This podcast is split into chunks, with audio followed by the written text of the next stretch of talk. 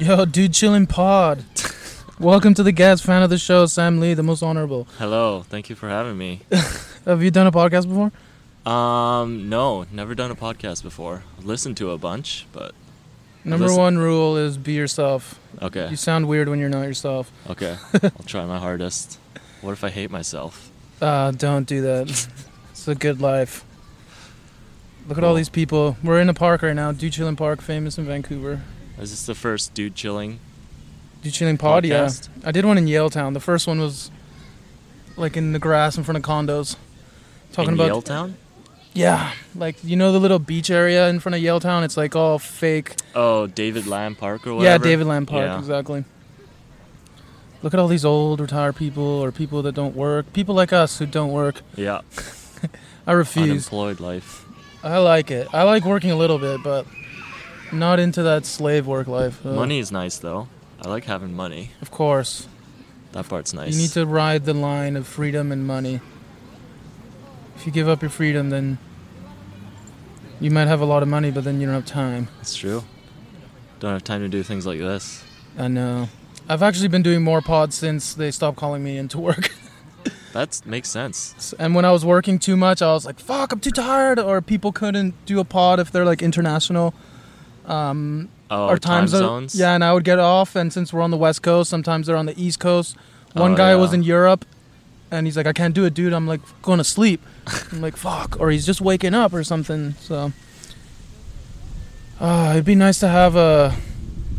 I don't know what would be. What do you think would be the ideal job for you to fit your life? Just like um, not a nine to five. Right. Work on your own time type of thing. That'd be nice. Yeah, I always I was telling Kyle Simon about this. So I was like, if I could work five hours a day and make more than a hundred bucks, I could live off that. Yeah. The well, like the nice. No thing- taxes. oh, yeah, that would be nice. The nice thing though about a nine to five is that like, once you leave work at five, like that's it. Right. You go and live your life. But like if you're doing like a work from home thing, it's like. It's like you never. You you always take your home work home with you. You're Right. Never like free of it. I just don't think any professional job. I don't know. Actually, what do I know? Um, It's like being. leaves you with enough energy after, dude. I was just so exhausted. Like yeah. being in a nine to five on a computer all day. I never knew that could be so exhausting. I have more energy after I do labor. That's true. Maybe not like sometimes I feel physically tired and whatever, but like mentally, Yeah, sitting at a desk for eight hours kind of sucks. It's insanity. I can do four hours and then I'm just like, my hyper ADHD turns on and I'm just like, ah. That's true. I remember I was, uh, this is one, of this is a bit I'm working on. Okay. I was, when I was working at this office job, I was just so stressed all the time with deadlines and whatever. And I would go outside and I would go have a smoke. And my office was right on the edge of the posh part of town and crack town. Like Gastown? Yeah, Gastown. so I'm staring out from my gated community, which is my office. Like none of the bad people are allowed inside. Only the rich, educated ones are Right. relatively rich. And I'm watching this dude lose his mind.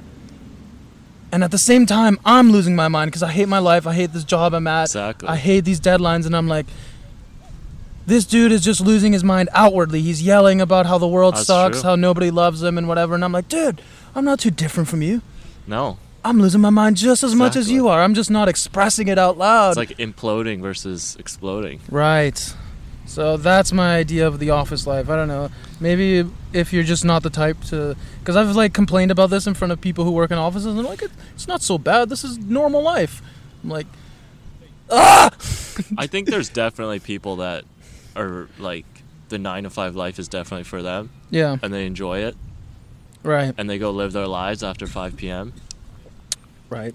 But that's not for everyone, obviously. Exactly. I always catch myself because I'm always shitting on people, and I'm like, not everybody is the same as me. Like, exactly. people have different things. Some people like stability and comfort. Some people are more reckless and like creativity. Like, Or some people have like a nine to five that's very. or they have a family to feed. Yeah, or that.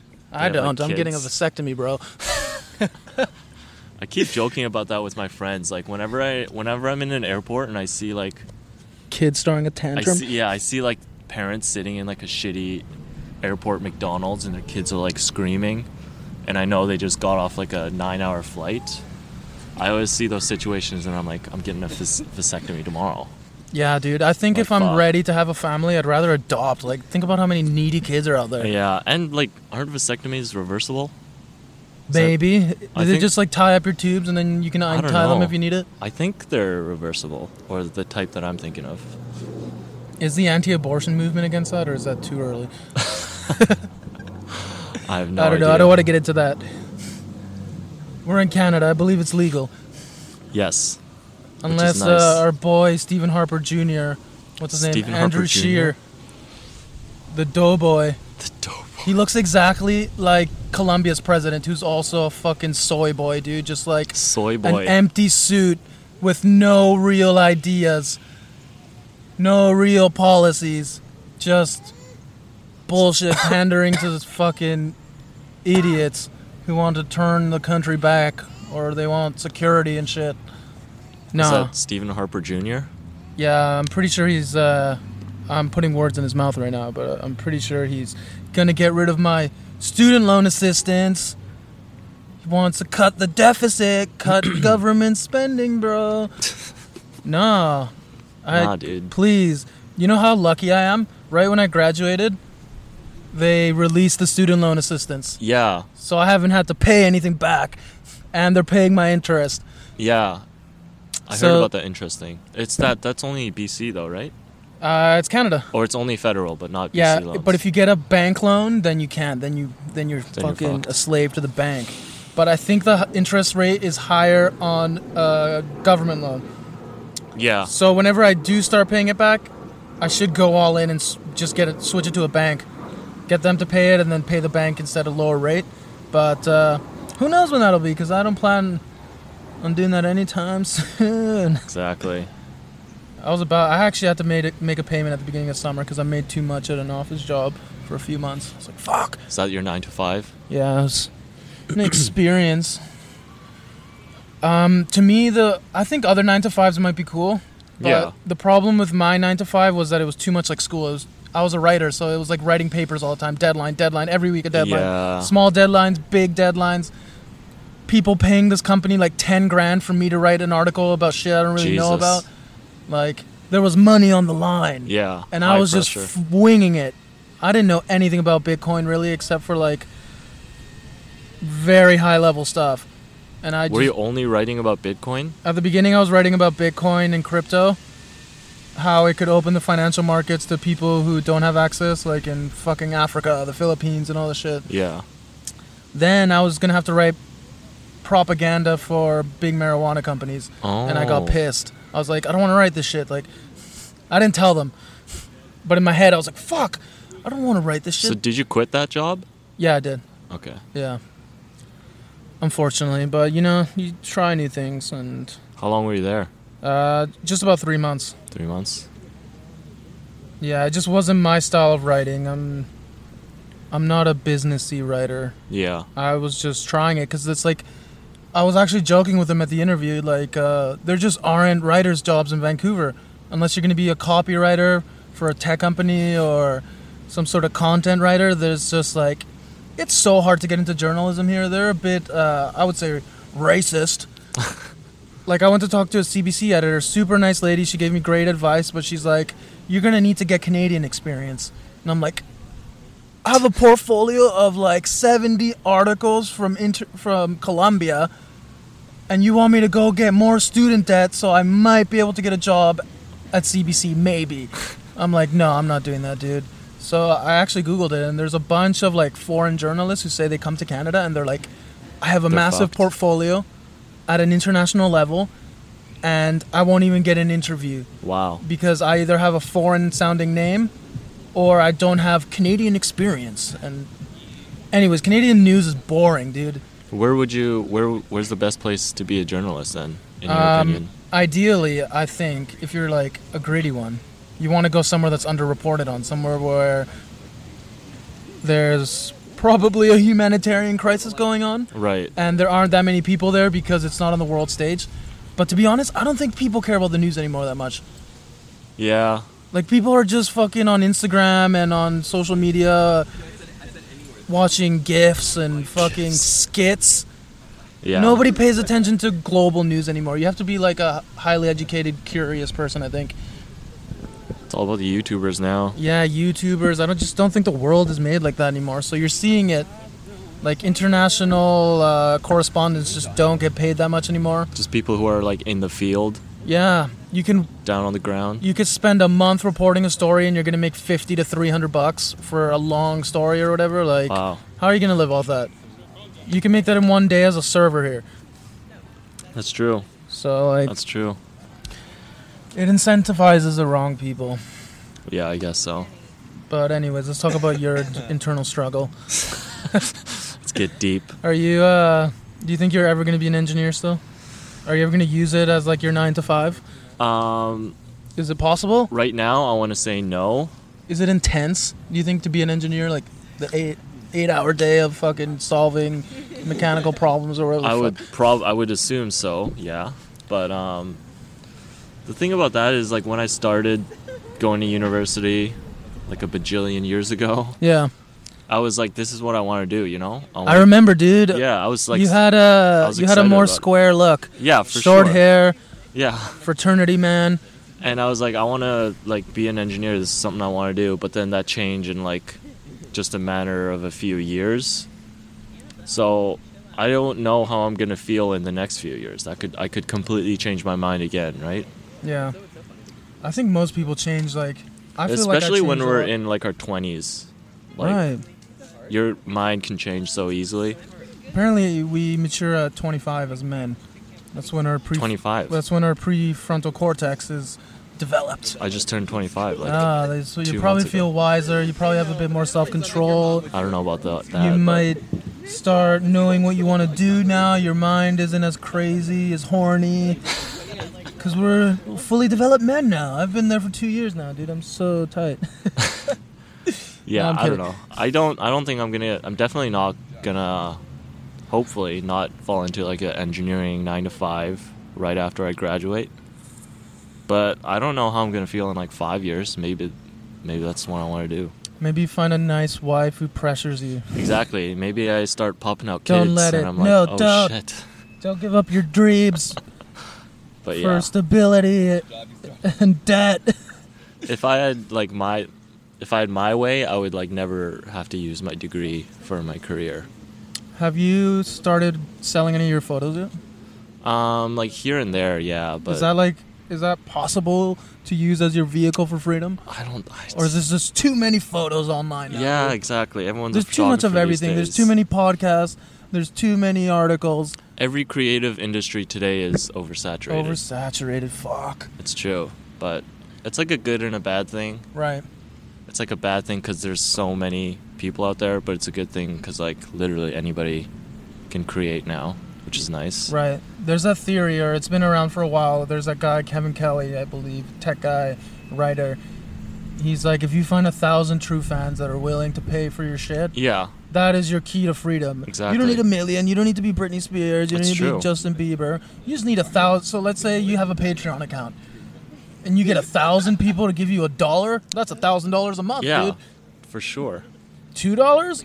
That's two thousand dollars. And that thousand's gonna grow organically, right? Yeah, it's hard though. Like I'll give you an example. My boss in Colombia has an independent news website. He gets almost like a quarter million to a million people in traffic a month, and Jesus. he's only scraping a thousand dollars a month on Patreon. And he's How? like he's like the most well-known uh, English news website in South America, dude. So that's a struggle. It's got to monetize that website. But like I said, ads on there. dude, apparently like uh, ad revenues just dropped in the last ten years. He said he used to live off it, now it's just like pennies, nothing. Where is and everybody ad blocks. Like I ad block everything, dude. That's I, true. I don't do see ads. well. that is true. We're part of the problem, I guess. I know, but I hate ads. I know. Fuck. Yeah, so it's difficult, but it's there. So there's like those guys who have the Cum Town podcast. Those fuckers are making like fifty thousand dollars a month in Jesus. Patreon, and all they do is crack jokes. They just sit down in front of a mic and fucking talk about lobsters, fucking the the Little Mermaid, dude. So funny. But Yeah. see, the window is there. You just have to push. I think most people give up. So lately, I've just thought like, no, I'm, I'm just gonna do my own thing. If I have to get a vasectomy, I will. but I will not give up. The thing about the internet though is that everything is so fickle, you know? It's so random. There's not like a formula, right? right. It's just like somebody could So like that's the thing. a video have, on YouTube could just go viral one day and Right. then like now you're now you have a fan base overnight. right. I think you have to just keep pumping shit, and something will click. I've seen a lot of stories like that. Like, I saw one story about a YouTuber who used to make like a certain kind of game vi- uh, videos about a- game or whatever, and then suddenly he started trying something else. But his experience from making all those other shitty videos, suddenly it all clicked, and boom, became a fucking mega star. Yeah. There's this band called Boy Pablo Yeah.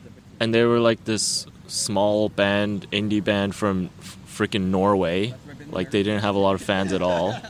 And then they had one music video on YouTube and it just like exploded. Somehow got like featured on YouTube trending or whatever. And now they're like a huge band. And that happened in the span of like a few months. And Right. they were like nobody before, right? Have you heard of that guy Netherfriends? Nether friends? He's uh, this guy's hilarious. He's basically unlocked his freedom on Spotify. He hasn't hit the Billboard charts. He hasn't fucking become a ultra famous pop star. But this dude releases an album every week. Wow. Every week. Last year was an album a month. This year he's releasing an album every week. That's crazy. And this is the trick to it. People find his music on Spotify, on Discover Weekly, or on new releases, Mm. and then it gets stuck in your algorithm. So he's releasing an album every week, and every week you see one of his new songs on your new releases. That's crazy. So I've actually talked to him on Instagram. I was DMing him to try to see if he'd do the pod, but he said he would only do it in person. So I would have to go to LA. He lives in LA? Yeah. But this dude is unlocked freedom. He literally does all he wants all day. Smokes weed. The dude knits, dude. He's also making clothes and shit. And I he's mean- like, he's like, he ran into what's her name, um, Ultraviolence girl. Ultraviolence. What's the fuck's her name again? I don't know what that Uh, song Lana is. Del Rey. Okay, yeah, yeah. He said he said he ran into her at a cafe in L.A. and he was like, you know, I make music, and she's like, I don't care. I care about your knitting. This dude has like cats on his sh- on his pants. He puts like all these weird designs on his shirt, and she's That's like, I like your knitting. I don't care about your music. I But- mean, if he's making an album a week, Yeah, are they all like are they good? That's the thing. I like think how do you make that much material? that's the thing because I know a lot of artists will hold out for like a year or two, and they're like trying to make perfection. Yeah. This guy is just pumping shit out. I gotta admit, some of his tracks seem like they took they he just made them right away. Some of them are catchy as fuck though. yeah, that's true. and he has more of like a he has like a pop sound pop with rap sound to it so it's like uh it's accessible to most people it's Yeah. not like um i'll give you an example i have a friend i haven't seen him in years but he's a rapper and he's actually progressed as a rapper like he sounds way better than he was younger i think the problem is though he's stuck in the 90s sound and he's not like experimenting with other shit Right. so it's hard to blow up like you're gonna get your niche group of people who still like that sound Yeah. but it's hard to blow up if you're not mixing other cultures. You're gonna get yourself into trouble. yeah, I guess. But like at what point is it like that's what you really like? Right, And exactly. to do something else would be like selling out or whatever, right? exactly. So you got to ride the line. That's the balance. You have to. Again, you- could maybe find your thousand true fans and find a comfortable living, but do you want to sell your soul to the devil and become super famous, and then you have all these people watching you all the time? I don't know. I'd be happy with a thousand true fans. Give me Yeah, that shit. for sure. Give me that shit. Sign up for my Patreon when I fucking bring that out. Give me one dollar, people. Yeah, One dollar is all I ask for. You will see me so happy. I'll never have to work again. I'll just if I can make two thousand dollars a month, dude. pff, Oh, you're living. Oh, I'm living comfortably, dude. Unless you start popping out kids then. No, absolutely not. absolutely not. I refuse. I'm pulling out. no. uh, what have you been working on lately? Uh, not much. I just finished my summer semester of school. So I got like six, I got like five or six weeks before I have to go back to real school in September. Do you think you could ever like incorporate uh, some sort of engineering aesthetic into your art somehow? People ask me that, but I don't know. I, Put some robots and shit. yeah, I don't know. I've had this, I've had that discussion with friends before, but Do you think you could work on AI? Maybe make it artistic. Give it a sensibility. I don't know. I don't know. I don't think I would want to. Right, right. If I was gonna do something creative, I would want it to be. Are your parents forcing you to go this path at all still, or is it No, uh, no. just doing it to finish it? Yeah, I'm doing it to finish it and just like to have a degree, which I I don't know. It's like It's useful, dude. it is useful. Honestly, It gets your foot in the door. exactly. What I found when I got my degree, nobody gave a shit. It got my foot in the door in an interview, but then they're like, "What have you done?" Yeah. like, oh fuck! I was selling tickets for four years at the Hop On Hop Off. I could do sales, I guess, and then I was like, couldn't get a job. So then I went and built my own portfolio, and that got me like I'll get LinkedIn messages from people reading my shit. Right, right. So that's way more important than a degree, I think. Yeah, Like if I was a kid, I'd tell them to go to school for like two years and then find like an associate's degree or something. That'll get Yeah, your foot yeah, in the yeah. door, dude. definitely for me, it's also like I sunk so many years into this degree, and it's one more year, and I guess it's like a contin- contingency because, like I said before, I don't know how I'm gonna feel in five years. Maybe I have like, maybe like this passion for engineering comes back in five years. Perhaps like, I want to do this. when we have AI and shit. Yeah, and then if I drop out now, it's like, oh, I don't have a degree. So No, you're done in this fall, right? yeah, so Oh, like yeah. around this time next year. Do you still want to move to Montreal? Yeah, I really do. Uh, Mac's there right now. I was Yeah, talking yeah. to him and he's like, I fucking love it. Yeah, yeah, he was asking me for recommendations and stuff. I think he's coming back home soon. Yeah. But yeah, I would love to go to Montreal. The only part, there's like two parts that are like obstacles of me going there. Language? Language is the big one, and then the just the brutal winters. Right. That's like, we're so like I know the winters We've are been cradled here in Vancouver with the mild weather, you know? I know the winters are brutal, but when I lived in Toronto, it was like minus 20 sometimes. But the key difference from here and there is that they get constant sunlight. Right. So if you dress up, it's actually more pleasant than being here, dude, where it feels like Mordor sometimes. yeah, it's like gray for like nine months. Yeah, dude, I get I get that seasonal affective disorder. Oh, I get 100%, man. sad, dude. I'm Latino, dude. I need sunlight. Yeah, Montreal would be really cool. The, the thing I like about Montreal is that it's It's super cheap. And it's more artistically inclined, I think. Exactly. It's and a large part of that is because it's cheap. So people who are creatives there, they don't have to break their back working 40, 50 hours a week. I told you about that guy, uh, Dan Weinberg, that I did the YouTube uh, Yeah, yeah, yeah. podcast about. He, I was talking to him because the whole reason I reached out to him was because I saw a photo of him in Vancouver and I was like, yo, let's do a pod. And he was like, I actually went to Montreal. So then we did the pod and I asked him, like, uh, why'd you go to Montreal? Like, um, and he was like, expense, dude. Like, an apartment here was so expensive That's for him and his girlfriend who are both like online people and he's like i found an apartment there downtown montreal for 400 bucks $200 yeah, each dude exactly. And that just frees you up to have more time to yeah you can work any job and you could eat Yeah, sleep exactly. stay out of the cold and make the shit you actually want to make And you're not drained. right that's the other problem i have this theory about um, She was like, oh, okay. Fuck i've just lost the word uh, like like your mental capacity dude like Yeah. The problem I had with the whole nine to five thing is that it can be so high stressful, especially in a, in a startup or something where everything's like go go go results results we're growing we're growing, and then foosball foosball and then booze all weekend, like it is just draining. Like There's would- no mental space for anything you don't else. have the mental capacity to go home and work on your thing unless you're an absolute maniac Unless you're like, yeah. or you're Unless on, you're psychotic. unless you're on Adderall. But dude, I Yeah. went I went psychotic on the opposite end. I was just like so stressed about my deadlines. I'm not good at doing things in an orderly fashion. Like I always left everything to the last minute or I would just spend too much time reading about stuff before I actually started writing. Yeah. And then I would just hit these like shock points where I was just like I need to get all this work done and by the end of the day I was just like drinking wine, playing PlayStation, brain dead. I felt like uh, you know in Black Mirror. You watch Mhm. Black Mirror, you know when their like eyes roll back and they're in the online world. That's what I felt like, dude. Oh, just like lost. Real in, life VR. Yeah, dude. Fuck.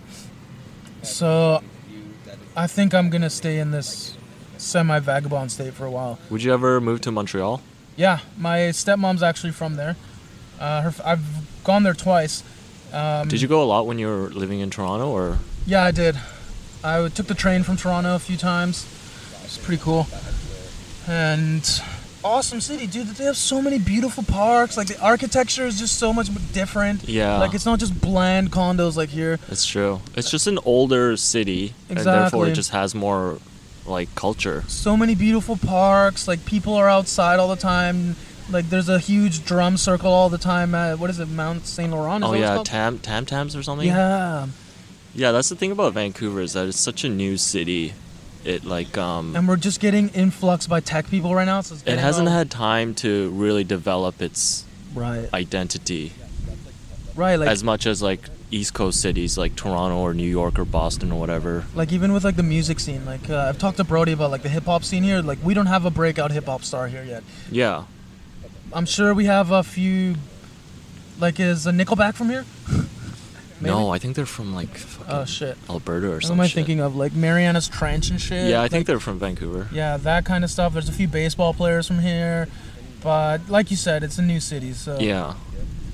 we don't have any. We don't have that many breakout stars that I know of from here. We have a few actors like Seth Rogen and whatever, but Yeah, the acting is kind of different because the scenes up here. it's probably this best city in Canada for that, which is nice. But yeah, I don't know. Just music and art in general. I feel like East Coast cities is the way to go, Right. or LA. But I was listening to Joey Diaz podcast the other day, he's hilarious. and he was like, at some point, you have to make a move. Like you can't stay stuck in the same place. If you know like somewhere else there's like more potential, if that virus gets in your head, you just have to make the decision and go. I sort of did that with Colombia when I wanted to be a journalist. I was like, I'm Yeah. not getting any fucking job opportunities in Canada.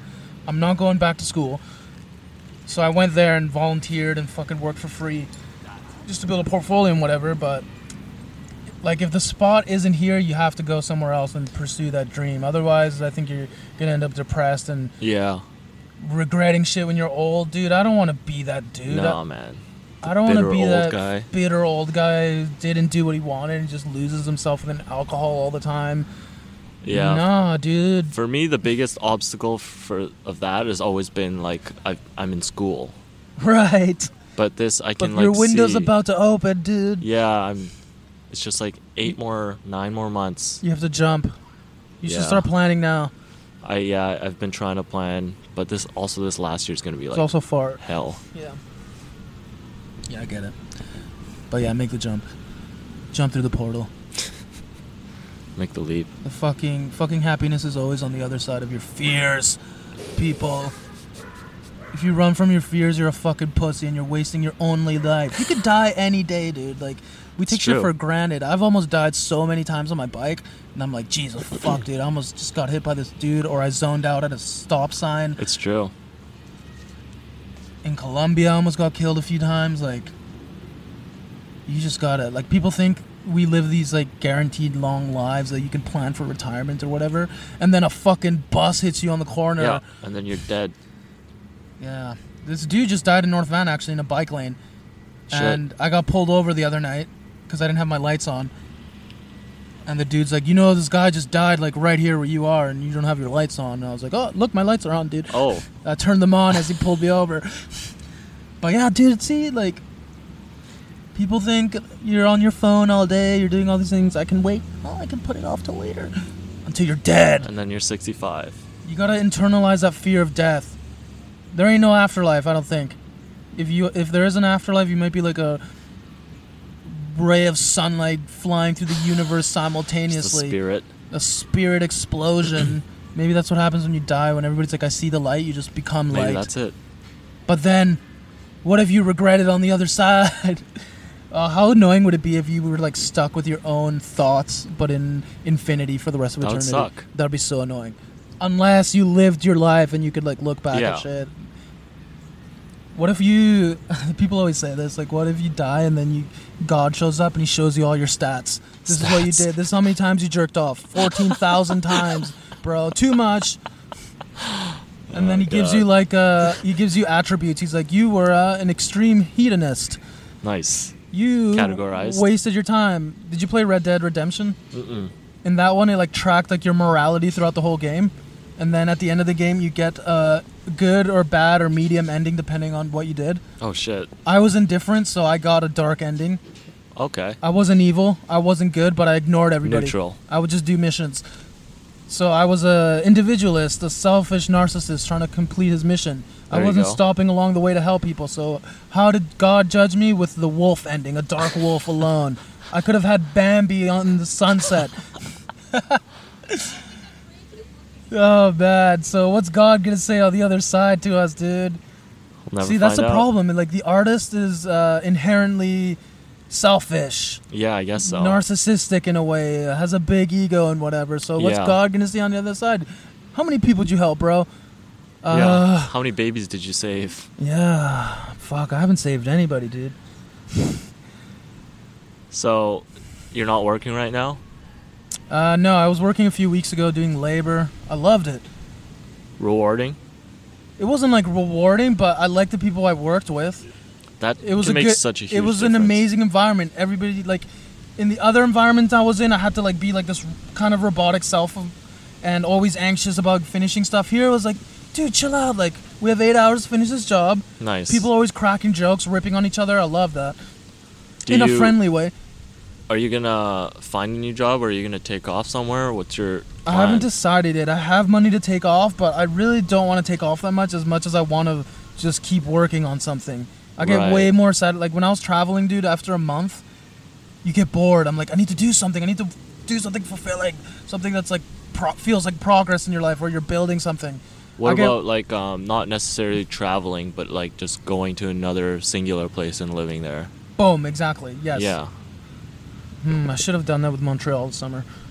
Yeah, you should have. I was talking to Dallas about it, Yeah. and he was like, "If you come live in Montreal for one summer, then you'll never leave."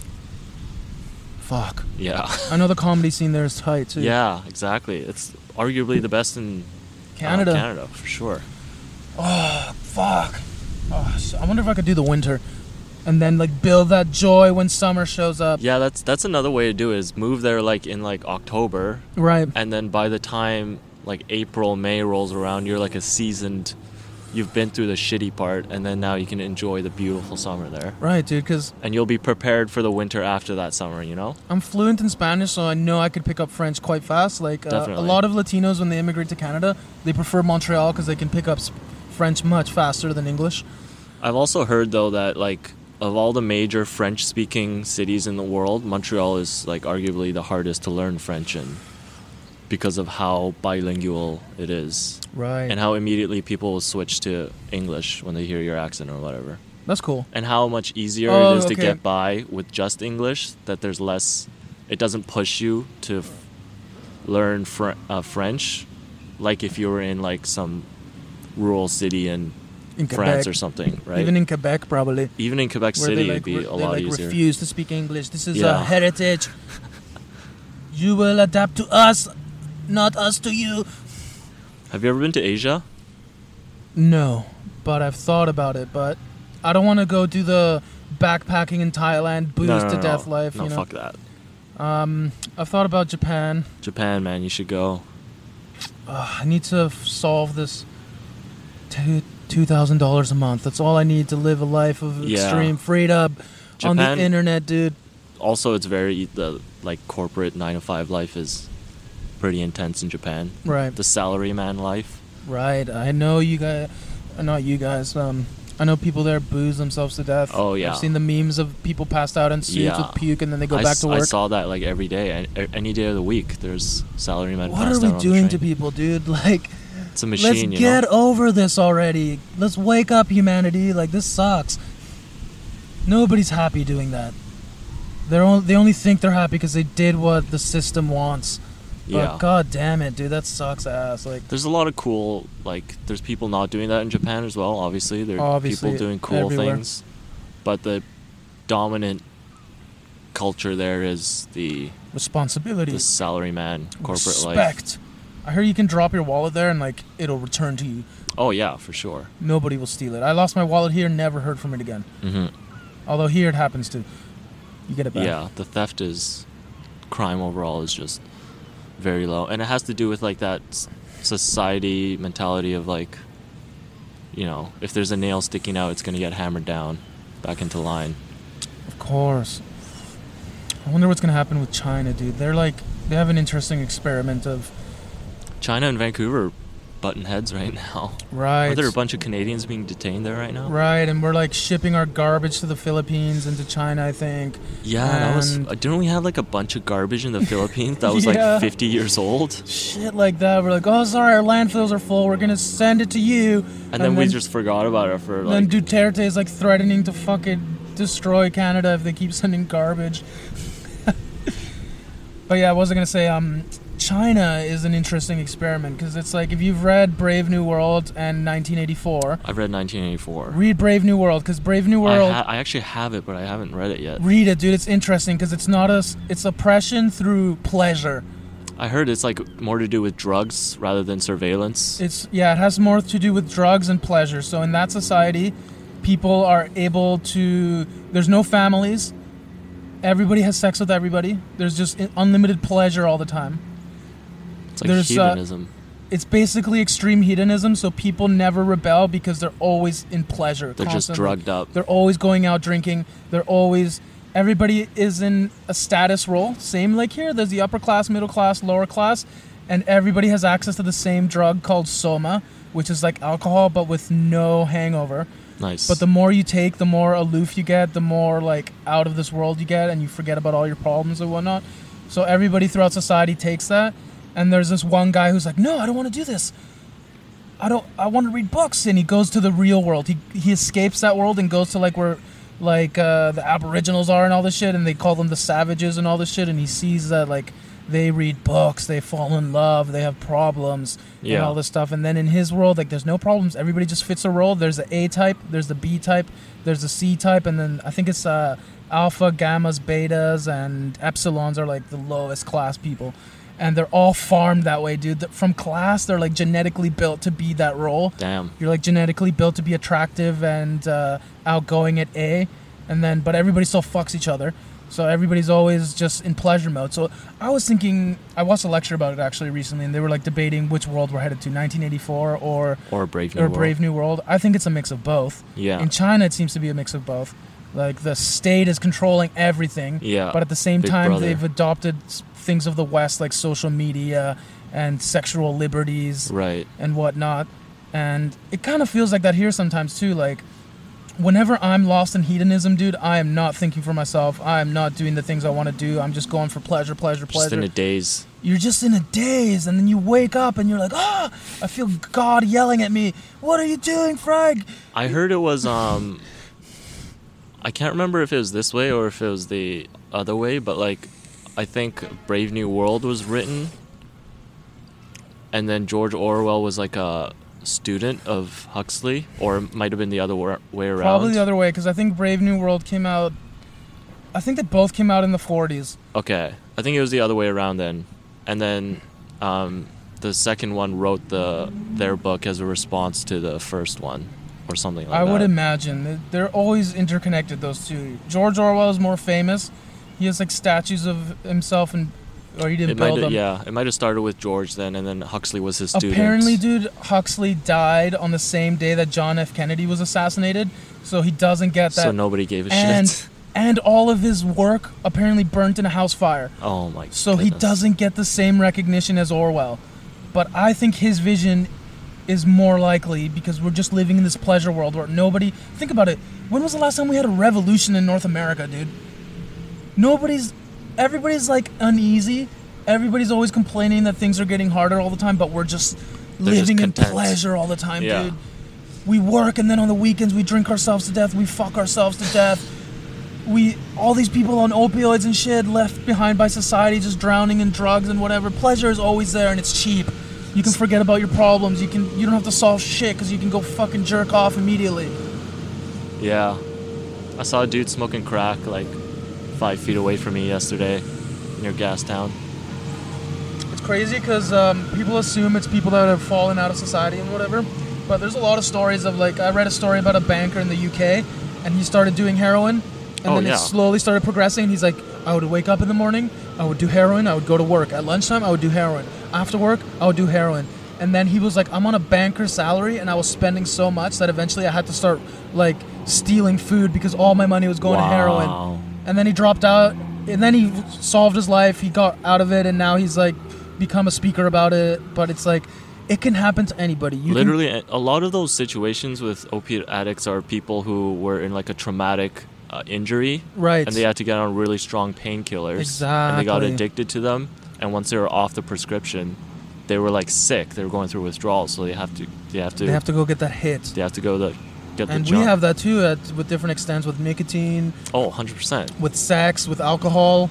I've never gotten. I was addicted to alcohol in university, but now I hate it. Although I'm drinking a beer right now. Moderation. One thing Everything only. in moderation, including moderation. a tiny bit of everything, dude. That's the way to live. If you get lost in anything, then you get lost in the sauce. Get lost in the sauce. Yeah, man. What are you reading right now? I'm reading two books. I'm finishing The Denial of Death by Ernest Becker, which is basically a summary of psychology. So, the early beginning of psychologies and how Freud basically got wrong a bunch of things. Right. Basically, our main problem as humanity, if I was to sum up the book, is that we used to believe in idols and symbols like religious, the afterlife, hell, hmm and that's what made us act in like a way of value, in, um, with values, with norms, with We ideals, urgency. urgency to fulfill the promise of God, to f- live in the afterlife, to be a good person that way. Then psychology came around, and everybody was like, "Religion isn't, isn't true. Man is has to make his own meaning. Man has to follow his own path." And a lot of people can't handle that burden, dude. A lot of people don't have the time to think about that shit. So what drives me now, especially after I read this book, is the fear of death, dude. Like regret. Like you have to almost sit down with yourself, go into isolation, and figure out what you want to do, what your values are, Yeah. what you want to live by. Not saying that I'm doing these things. I always get lost in the sauce too, my friends. It's easy. It's easy. It's very lost. easy. It's uh, immediate gratification. But anyways, like every man has to now, because we don't have these religious things. Unless you do, maybe you do have that religious path that you're following, and that keeps you grounded. That keeps you moving forward, taking care of your family, being a good person, whatever. I don't have that. I stopped believing in religion. Mhm. I used to be Catholic, and then I was just like questioning it the whole time. Just didn't Mhm. make sense to me. And now I'm trying to build my own values at 27. This is a new experiment. Up until I was like 24, I was lost in the sauce, dude. Just pleasure, pleasure, pleasure, pleasure. A little bit of university learning or whatever. But Yeah. then I hit 25, and I was just like, I don't want to do this anymore, dude. I feel sick. I feel out of shape. I feel dead. I feel emotionally dead. I'm not doing things that I always. I was always that kid in university talk. that I was like, I'm gonna be a writer. I'm gonna be a sports writer. I'm Yeah. gonna do all these things, and I never wrote. Mhm. Never wrote a damn thing except for university papers that were bullshit. And then I've slowly worked on it, just trying to chisel away. I still, like I said, I go through phases where I get lost and I don't do anything, and then It's easy to do that, especially when we live in the first world right, and you're not like struggling to live every day. exactly. It's so easy dude. to ju- just get lost in the sauce, as you yeah. said. Yeah, when I went to South America, it was interesting because you see so many people that are they're still happy, dude, but they're so poor. Like I would travel across all of Colombia, and I would go to I speak Spanish, so I would start talking to the housekeepers and whatnot, and they'd be like, "Wow, I don't know how you foreigners travel so much. I've never You're even gringo, I've eh? never even left my town." Wow. And then they they hear all these people in hostels saying, "Yeah, I've been traveling for two years. I don't really know what I'm doing. I'm trying to find myself. I'm just trying to explore the world." But nobody like we are so lucky to even have a taste of that for a week. It's true. Like so, most people are just stuck tr- working and working and working just to feed and put a roof over their head. Six Yeah. days a week, ten to twelve hour days. Like we are so lucky. I can do whatever the fuck I want, working any dumbass job, and I just have to like be conscious of my money. That's all I have to do. Most people don't get. Like I met a girl who did get to. She traveled, but she's like, I saved for ten years. Wow. She saved every penny, and then she traveled for like two months, and then she's like, I don't know what I'm gonna do after when I go back. and then you just spent all that money. Yeah, so I do that for like six months, and I'm like, oh my god, I can't believe I worked so much. I'm so drained of this. It's true. And It's my true, mom's though. always like, relax, dude. You live in the fucking easy world, dude. If this was a video game, we're in easy mode. We are. We're living life on easy mode here. I'm sitting on a Friday right now in a park doing what I want. I haven't worked in three weeks. I got a bag of money in my bank account, it's true. and I don't have to do much. Like easy mode, bro. Everybody relax. If you don't want to work for a bit, just quit your job, relax for a bit. You'll find another job here. Like it, you have to be almost fucking. I don't want to use the R word because somebody's gonna yell at me. But You have to fuck up pretty hard if you can't like at least find some work. right, And like way it's way it's just way easier here than a lot of a lot of other places. yeah. Even in like Colombia, there's so many Venezuelan migrants, dude, and they would find a job, and then just because they're a migrant, they'd be like, "I'm not gonna pay you. Wow. You work for me for a month. I'm not gonna pay you because you're you, you're not even legally allowed here." And stuff like that, and I'm like, I felt so bad for some of these people. I'm like, I could have been that person Yeah. if my parents didn't emigrate here. We'd be there right now because we didn't have money in Venezuela. We were like middle class. Middle class disappeared. So- Hyperinflation destroyed the country. Are you, you were you born in Canada? No, You were born in Venezuela, yeah, and your whole family's Venezuelan. correct. So you're like first generation Canadian. Pretty much, yeah. And yeah, dude, my family is struggling there right now, dude. Like my aunt's Yeah. a doctor in a hospital and barely makes any money, like ten bucks a month, dude. Just like That's fucked. insanity. Here you'd make a hundred grand doing that. Like it's Yeah. insanity.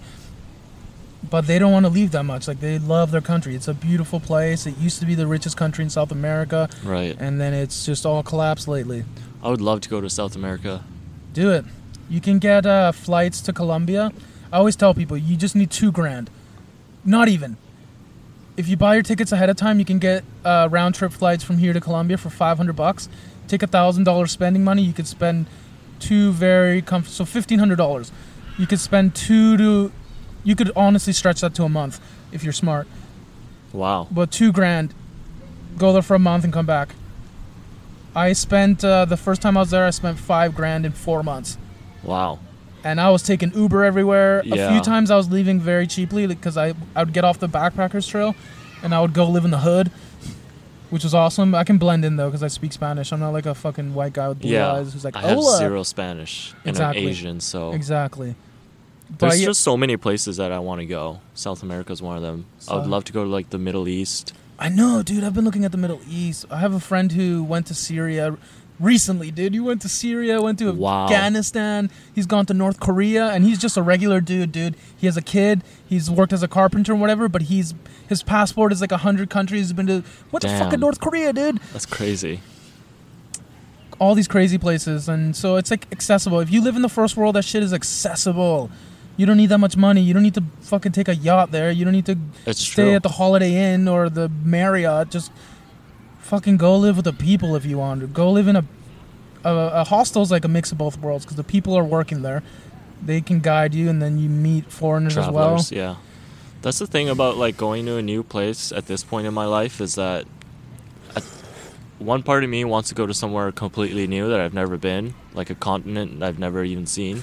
But another part of me wants to go back to the places that I've been. Right. I always think about going back to Colombia because like going back the second time is i honestly like during my la- during my year in japan when it was coming to an end i was almost looking forward more to the time that i would come back in a few years and like go back to my old neighborhood go back to the bar that i used to go to all the time and how cool that would be and like walk around in my old neighborhood. I'll neighborhood give you my experience of that. The second time I went to Colombia, I went to the very first. When I was in Colombia, I stayed in Bogota for a month and was like writing for a newspaper and whatnot.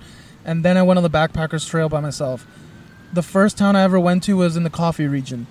The second time I went to Colombia, I came from the south of the country, from Ecuador on bus. And I went to that same town. I went to the same hostel that I went to, dude, and it was a letdown. I didn't get the same dopamine hit.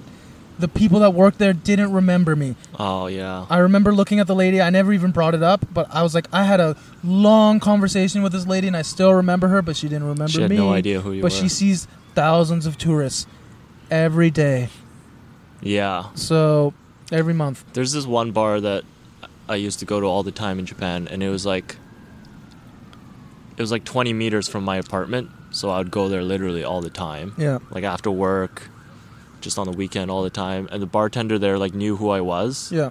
and he would like give me the same drink every time, and I would sit in the same seat at the bar.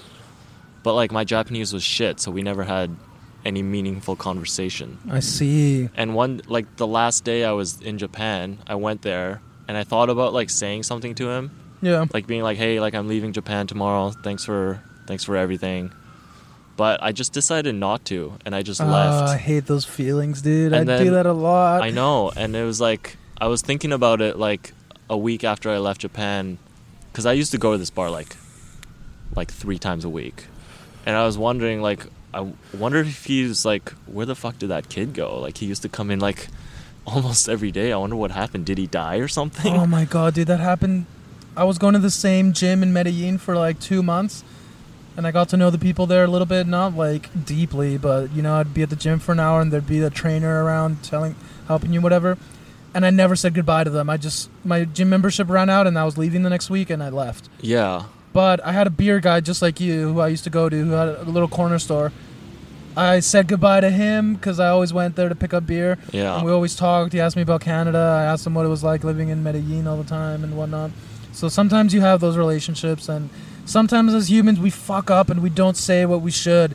We get like this internal fear for some reason, or like let's say you make eye contact with a fuck. This happened to me the other day. I made like deep eye contact with a beautiful woman. And I pussied out, dude. I didn't do anything about it. And I was like, "What is wrong with me?" And I was just like thinking about it the whole time. And then I circled back brutal. and went back, and she was gone. Yeah. And I was like, "Dude, what is wrong with And you? And you're probably never gonna see her you again. You weak eh? soy boy." That was your. That was the. That was the universe's chance, and now. I know. So you it. have to like. I'm trying to internalize this thing of like taking the, saying yes to the universe. Like you can't listen to that stupid lizard brain in your head that's like, oh, don't do it. Or you'll have obviously you have that voice saying, "Go do it, dude, go do it," and then you also get that like shriek in your body, and you're like, "Oh no!" It's uh." the easy way out. I know it's, It's the easy oh, way I out. I hate it. I hate feeling like soy, dude. Oh no, I refuse now. I was talking to Mac about this last night. I was like, no more soy, dude. I'm tired of this shit. I'm like, I, I do a lot of reckless things. I say yes a lot, but I also say no a lot. And I'm just Yeah. like, fuck, dude. Like, what am I doing? Wasting my life. Fear of death. Everybody, remember, internalize your fear of death. You could die any day. Say it's just yes. yeah, but it's like impossible to say yes to everything Right. unless you're like a superhuman. You I know? know. There's people that uh. So as long as you say yes to the big things, the right things, Right. Right. like right. for you going to Colombia, for me it was like going to Japan. All these things. Right. I haven't had that virus in a while where I'm like, do it, do it, do it. I have to do it. Yeah. I need a virus again, dude. I love having that mental vi- the good mental virus, not the one that's like, oh, my life is so shitty. I don't know what I'm doing. I, I like the one where you're like obsessed with something and you have to do yeah. it, or you're, or you'll go crazy. or you'll go crazy. Yeah. I have that feeling with like going to a, just a completely new place, whether it's traveling or whatever, going to a place where I literally don't know anybody and I've never been there and I don't know how anything works. That feeling is like super, super addictive, Right. Especially with traveling. It's like Yeah, you get. Um, when you like get off the plane and you're out of the airport and you're in a place where literally you don't know anybody. have you watched that guy's videos? Uh, Jason Silva, the guy who like rants about. I think he has so. like um, a video. He has videos on like National Geographic, and then he has a, a videos called Shots of Wonder. Well, anyways, he talks about like how taking a plane is literally like teleporting into another world, and on the other side you're just hit by wonder and new experiences. It's true. These vibrations you've never felt before, these sights and sounds, and it's like transcending yourself by going into another place. And It's true. first of all, like get having the balls to just show up, and then just being immersed in all this newness, which you don't get when you stay in the same place all the time, whether Mhm. it's in the same physical place or doing the same things over and over again and expecting something new to happen. Like you just got to make that jump. Yeah, there was a time when it took like generations to even move to like a different country that's right next to yours. you Right. Here you just save for Now, one yeah. month and you can then make you the walk jump. into a metal tube and you sit there for a few hours and then you're in a completely different culture. It's crazy. Yeah, fuck. Okay, I gotta go somewhere now. I think I'm gonna enjoy the rest of summer here. Mm, hopefully, work a little bit. Where are you thinking of going? Any I've yeah, any uh, ideas? I've thought about going to Kenya Wow. just because I had a bit of a journalistic mind going again, but I don't even know if I want to do journalism anymore. Have you been to Africa? No, but Africa is one of the most underreported on areas. hmm But Kenya is heavily reported on. Nairobi is like a media hub, so That would be I talked awesome. to I talked to a journalist and she said don't show up without a job. Like it's very hard to get a job there oh, really? unless I'm guessing if I freelance and try to sell articles. But I don't even know if I want to do that anymore. It's not like Are you not into journalism anymore? I don't know. Like Maybe I'm not not, like that's- I'm maybe not traditional journalism. yeah, I'm just not that serious. I think I would. I'd like to write a book, something where I can like include my own subjective inspe- experiences in Yeah. it as myself as being a part of the story, not in like a narcissistic way, but like Just This- not have to be completely objective. yeah, this whole presenting the facts. objectivity and like writing short articles about the facts and all this stuff is just boring to me. I don't have that mindset. I've realized like I was talking to my mom the other day and she was telling me when I was a kid I was always fucking around. I was always my brother was the quiet one, shy, and I was the one making faces and being a fucking idiot and whatever and I was like I need to internalize my realness. What I am, like I I'm not that serious. I'm Yeah. not the guy on Twitter yelling about fucking rights and shit like Alex Jones. Yeah, I'm just I like messing around. So if I can like the podcast for me has been that where I can like talk to journalists and stuff like that, but I'm always sometimes I swear, sometimes I talk about Yeah. funny experiences and stuff like that. Like I'm trying to internalize this idea of like just being yourself to the extreme sense. Cuz you pretty much get sick if the further you go away from yourself and you like keep pretending, pretending and building up this world that's not a you double life. There's like stories of people. I saw a story about a lady who said she was like she got like terminal cancer when she was 35, and she was like, I was living a complete life I didn't want as like a corporate executive with a family and all this shit. And she's like, I just completely went against myself. And then she's like, she changed her life and her cancer went away. Wow. So it kind of makes sense because like when I was working a job I hated, I was getting sick. I was getting this weird pain in my leg from stress, and I was like just waking up too early, and my mind was like racing in like a negative way and whatever. And I was like, I can't do this anymore. Like most people can't snap out of that. A lot of people just stick it out because it's like, this is my role. This is what I have to do. This is what my family wants. This is what I should do for society or whatever. This is what people like. I remember when I quit the job, I was like, what are all my friends gonna think? Because all our friends are like, some of them are professionals and whatnot. And I was Yeah. like, telling my mom, I was like, I, I just became a professional and like, now I'm just gonna quit and whatever. People are gonna make fun of me or whatever. And she's like, who cares? Just Yeah. do what you want. I'm lucky. I have a mom that tells me just That's do what you want. Like, she's not, she never forced me to be a doctor or anything. That's the reason, like, both of our families immigrated here, right? Because so we could have the opportunity to do what we want. Right, but a lot of I think a lot of immigrants don't have that mindset. Like they have the opportunity to come here and do what their parents want. like they're like I like imagine like your parents want you to be a doctor or some sort of corporate person, somebody that's like well respected within your family, your Yeah. big large immigrant family or whatever. True. And then you're like I want to be an artist, I want to be a painter. I don't want to do that. And then they're like What the fuck? so then you end up just like resenting your parents later on, I would assume, because you're like, they forced me to do this, and now I've just become this soy person Yeah, with no conviction. it's true. So I guess we're lucky. Your parents don't yell at you. I assumed your parents were forcing you to be an engineer, but I guess not. No, initially they they, my mom especially would like push me to go into, like STEM, or medicine or something. But, um, I chose engineering in the beginning. Right. But now I. Who the fuck knows it. what they're doing? I didn't even. You know what the thing about engineering school is? It'll make you really, really not want to be an engineer. Right. Isn't it so long and you have to do so many internships? and the job is never. What it is in school? Yeah, nobody like nobody gives a shit about like linear algebra in your job. Right. I think they're just trying to extract dollars from us, making us go to school. I think most of the thing is is it's just it's just a gauntlet so that only the most driven and motivated people come out at the end, you know? You can't really half that. if you're like building a bridge, right. you can't half ass that, right? Otherwise millions of people will die. Maybe not It's millions. Really interesting because, like, here in Canada, to be a doctor, it's like 10 years of schooling, an incredible amount of money in debt. So, inherently, doctors make a lot of money because it's just so difficult to become a doctor here. In South America, it's the opposite. They're actually known as world class doctors, but you're done school at like 22, 23, and you're a doctor. Wow, really? Yeah. Do they get paid as much? No, nowhere near as much. Like, it's a respectable middle class life, but wow. but it's not like here where you're like almost rich. Yeah. like you live a very comfortable life in Canada, hundreds of thousands of dollars having a medical practice because it's just a gauntlet, like you say, and uh, an incredible amount of debt and money is, it takes to enter it, and Yeah, and the- determination to survive school. And the thing about that is if you spent like 12 years being in school for a doctor and you decide you hate it, it's like wow.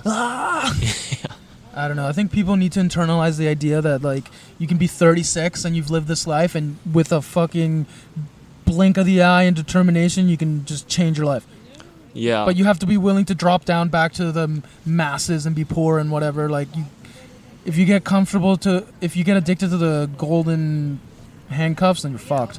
If you need that lifestyle, you need the BMW, you need the fucking condo and all this shit. You're not willing to give that all up to actually be happy. Then, good luck, soy boy. It's true. Enjoy your fucking miserable life, It's true. unless you enjoy it. I don't know. I'm, I'm, I hate how I judge people all the time.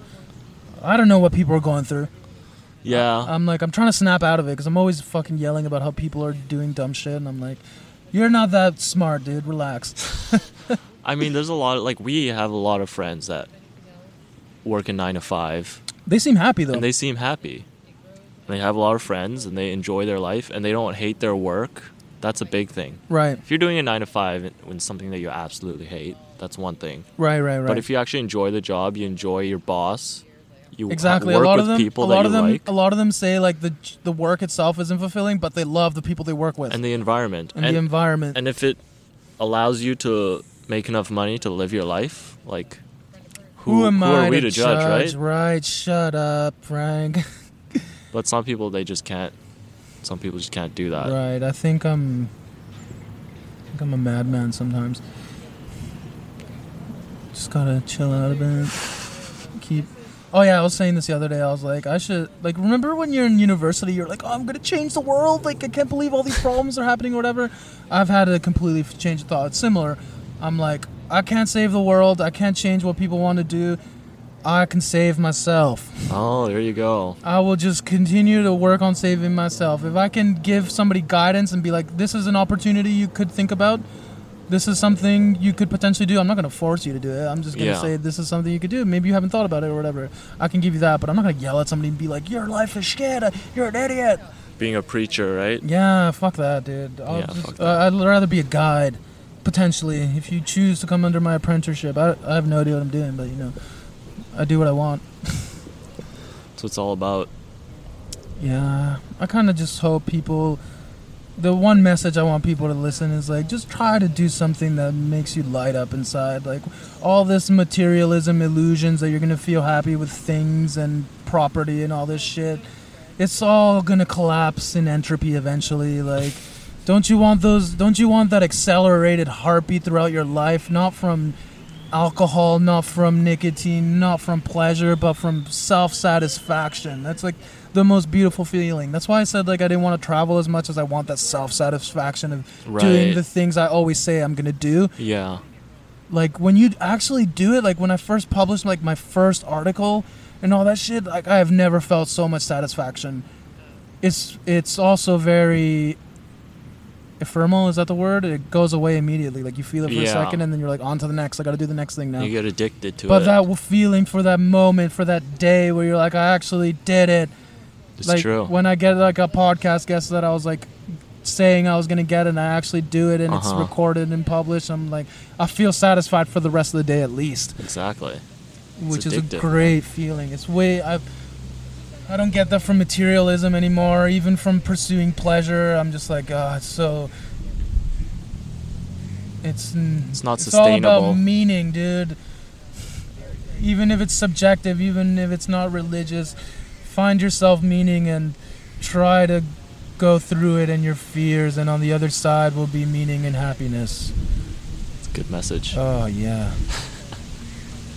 I wonder if people have been listening. How loud have I been yelling? I don't know. It's pretty windy though, so I can't Yeah, really tell like because I, doing have my outside. earphones in. It's nice, eh? It's very calming. It's the dude with his shirt off, just Chilling in the park, talking on the phone. FedEx truck delivering things on deadline. people drinking beer. people drinking beer, no police because we're in the first world here. If we were somewhere, I actually, we're in. V- Actually, this is like the only countries where you can't drink outside. right, right, right, right. But nobody's bugging us because we're not criminals. Or I don't look like one at least. look, there's a dude swinging like he's a child. It's having Uh, a great time. Oh yeah, people. You just need to pursue things that make you feel childlike again. That's another thing. Like going on a swing. like all these serious things like even like accomplishing things is like a lot of it you feel so serious and all this shit like Like my greatest joy in life, I told somebody the other day, like if somebody told me they'd give me a million dollars to never ride my bike again, I'd tell them to go fuck themselves. dude. Wow, eh? This is my number one love right now. The, the endorphins, the feeling of freedom on two fucking wheels and pedals, I miss having a bike. propelling yourself, not having to take transit. I was listening to the that podcast you did with that biker, and Yeah. the way he was talking about it would really fired me up about That guy's getting a bike accomplished his things, dude. and how it's like a self-propelled thing, you know? Yes, dude, it's so awesome. The feeling is like it's like it's like being on a horse or something, being like an avatar. it's like yeah, that's what it feels like, dude. You feel like you know how in Avatar they fly those things and they're Yeah, just like free. That's what it feels like on a bike, kind of. Well, you're and not there's like a there's like a nostalgia attached to it because remember when you got your first bike right. and then at that point at like whatever age age eight or whatever then you could like bike around in your neighborhood it was like a it was like a step of independence you know Exactly. you'd bike around without your parents and you would hang out with your friends Yeah, so lately I've been biking out to different places. I did the Sunshine Coast with Kyle, and it was awesome. We slept in a tree house. that's awesome dude It was like 50k on the other side. It wasn't that hard. you Um, biked there from here or did you Uh, we took the bus. up there and then I you biked to around? Park Royal, then I took the Horseshoe Bay bus, and then took the Yeah. ferry, and then biked on the other side until Half Moon Bay. damn how, lo- how long was that trip in total Um, total was like six hours from my house to there. shit It wasn't that crazy, but that's a pretty long bike ride that's longer than any bike ride i've done Right. I've worked my way up to it. Like I wouldn't advise it to somebody who hasn't biked in a while to try that. You're gonna feel like shit. You might puke. I remember when I was in Toronto, uh, Vlad and all these other guys came to visit me, uh-huh and I took them out on a bike ride, and I was ripping, and Vlad, you know, Was he's dying? He's a smoker, dude. He couldn't keep up. Like immediately died. So you have to like build yourself up. yeah It's funny because my uh, I was with my mom yesterday. We tried to go to a comedy show, and we couldn't go because it was sold out. I didn't buy tickets in time. I was an idiot. But anyways, we went to a bar and we talked, and like apparently one of my uncles was like overweight, had diabetes and whatever in his 40s, and suddenly like the doctor said like if you don't change your life, you're gonna be fucked. hmm Like you have three kids, yeah maybe four, I forget. three kids, three kids.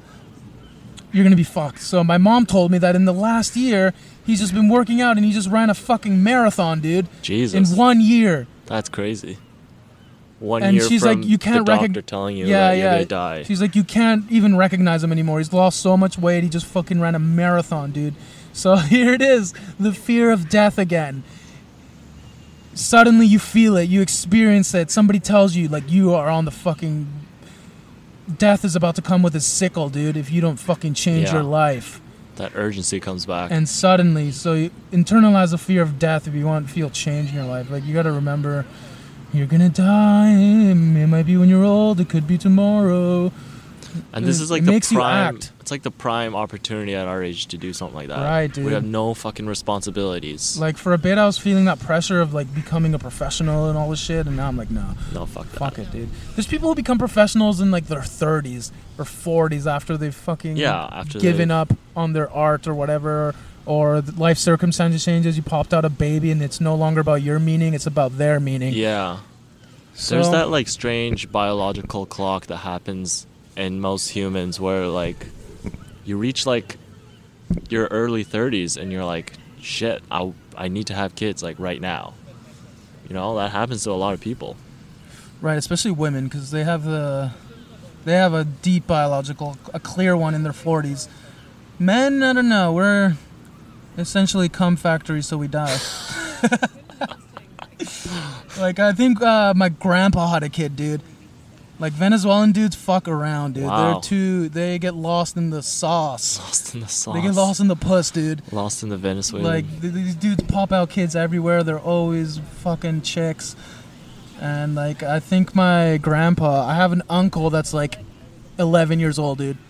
11 years old. You have an uncle I that's have an 11. uncle that's 11 years old, That's dude. crazy. How funny is that? Oh my god, these wild men. I have that gene in me a bit. I'm trying to fucking corral that wild horse. You reel it in. Yeah, it's funny. Venezuelans are very party people. Oh, Even yeah? right now, where the country's like devastated, and nobody has money. They still have money to buy Still beers and go to the beach, dude. There's like I've seen videos of people. It's like carnival. Two million people have left the country, dude. Like people are starving for food and medicines, but they're still going to the beach to fucking party. And fuck. Oh yeah. They're still fucking, dude. There's condom shortages. There's disease spreading, venereal disease, and they're still fucking. You gotta respect that a little bit, you know. Yeah, dude. They haven't lost hope. Right. Although there is a lot of lost hope, dude. Yeah, two million people have left. But it's a shame. I hope it fucking changes soon. My mom won't let me go. That's the only place I really want to go to, even if it's fucked. She would not be happy with you going, Yeah, I just because can't. Because it would be really dangerous, or what? Dangerous, difficult to get money, difficult to buy things. As a foreigner, I'd have access to money. I could get it in somehow. Bitcoin, hello, we're in the future. Crypto.